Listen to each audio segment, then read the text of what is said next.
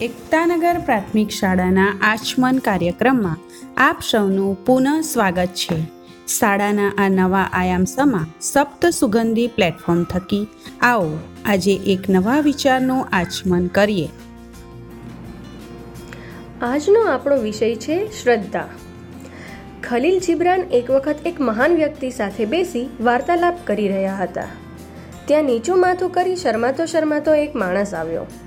આવતા વેત પોતાનાથી થયેલા પાપની કબૂલાત કરવા લાગ્યો. આ સાંભળી ખલીલ જીબ્રાને કહ્યું, હું પણ તારા જેવો જ છું.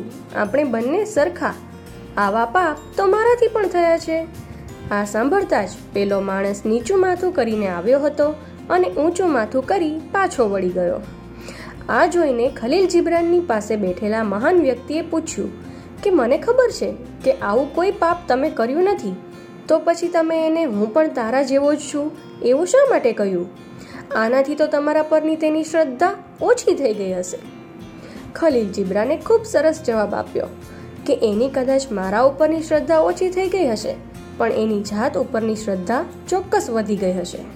મિત્રો, આ ટચુકડી વાત પણ આપણને ઘણું બધું કહી જાય છે. નિર્મળતાનો અભાવ અને અંતઃકરણની અશુદ્ધિ જ શ્રદ્ધાનો અભાવ ઊભો કરે છે. શ્રીમદ ભગવદ્ ગીતામાં કહ્યું છે ને કે અંધાકરણનો મેલ દૂર થાય તો જ શ્રદ્ધા જન્મે છે.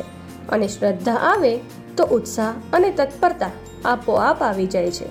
શ્રદ્ધાવાન વ્યક્તિ જ જ્ઞાન પ્રાપ્ત કરી શકે છે. તો પછી આ જ્ઞાન કે બુદ્ધિનો ઉપયોગ કોઈની ભાવના તોડવા કે શ્રદ્ધા ઉડાડવામાં ન કરવો જોઈએ. એવું કહેવાય છે કે બુદ્ધિ ખલાસ થાય ત્યાંથી શ્રદ્ધા શરૂ થાય છે. આ શ્રદ્ધા એટલે આત્મશ્રદ્ધા અને ઈશ શ્રદ્ધા. આ બંનેથી જ આપણી જીવન શ્રદ્ધા ખીલતી હોય છે. આત્મશ્રદ્ધા પાવરફુલ હોય તો આત્મ, આત્મિક વિકાસ થાય. પ્રભુ કાર્ય સાથે શ્રદ્ધા શ્વાસની જેમ જોડાયેલી છે. સૂરજનું ઉગવું ને આથમવું, વૃક્ષોનું મોટા થવું અને આપણું હોવાપણું એ પણ પ્રભુ હોવાની મોટી સાબિતીને પ્રભુ પરનો સો ટકાનો વિશ્વાસ છે.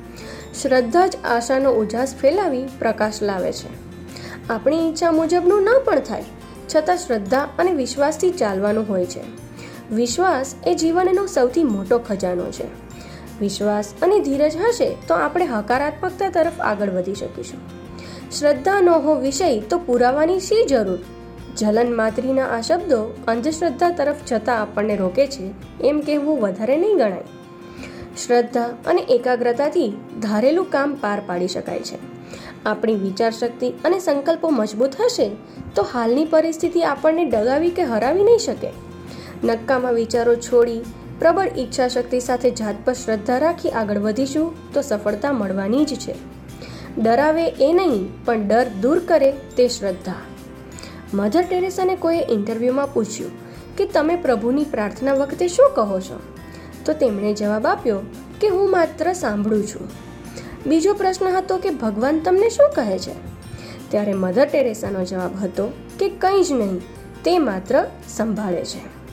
મિત્રો, તે સાંભળે અને સંભાળે છે એ જ આપણી શ્રદ્ધા છે. મારા દરેક કાર્યમાં પ્રભુ સ્પર્શ અનુભવાશે તો યોગ્ય દિશા અને દશા પ્રાપ્ત થશે. અંતમાં પ્રભુ પ્રાર્થના કરીએ કે શ્રદ્ધાનો દીપક સદા પ્રજ્વલિત રહે આપણા અંતરમાં અંધશ્રદ્ધાનો ક્ષણિક વિચાર કદી ના આવે જીવનમાં. અધિક માસના પવિત્ર દિવસોમાં શ્રદ્ધાવાન અને આત્માવાન બની, માનસિક મજબૂતી સાથે, હાલના સમયમાંથી હેમખેમ બહાર આવીએ, એવી માગણી સાથે આજની વાતને પૂરી કરીએ. એક ઉત્તમ વિચાર સાથે આજના દિવસની શરૂઆત થઈ છે. આ અંગે આપના પ્રતિભાવો મળશે તો ચોક્કસ ગમશે. આવજો.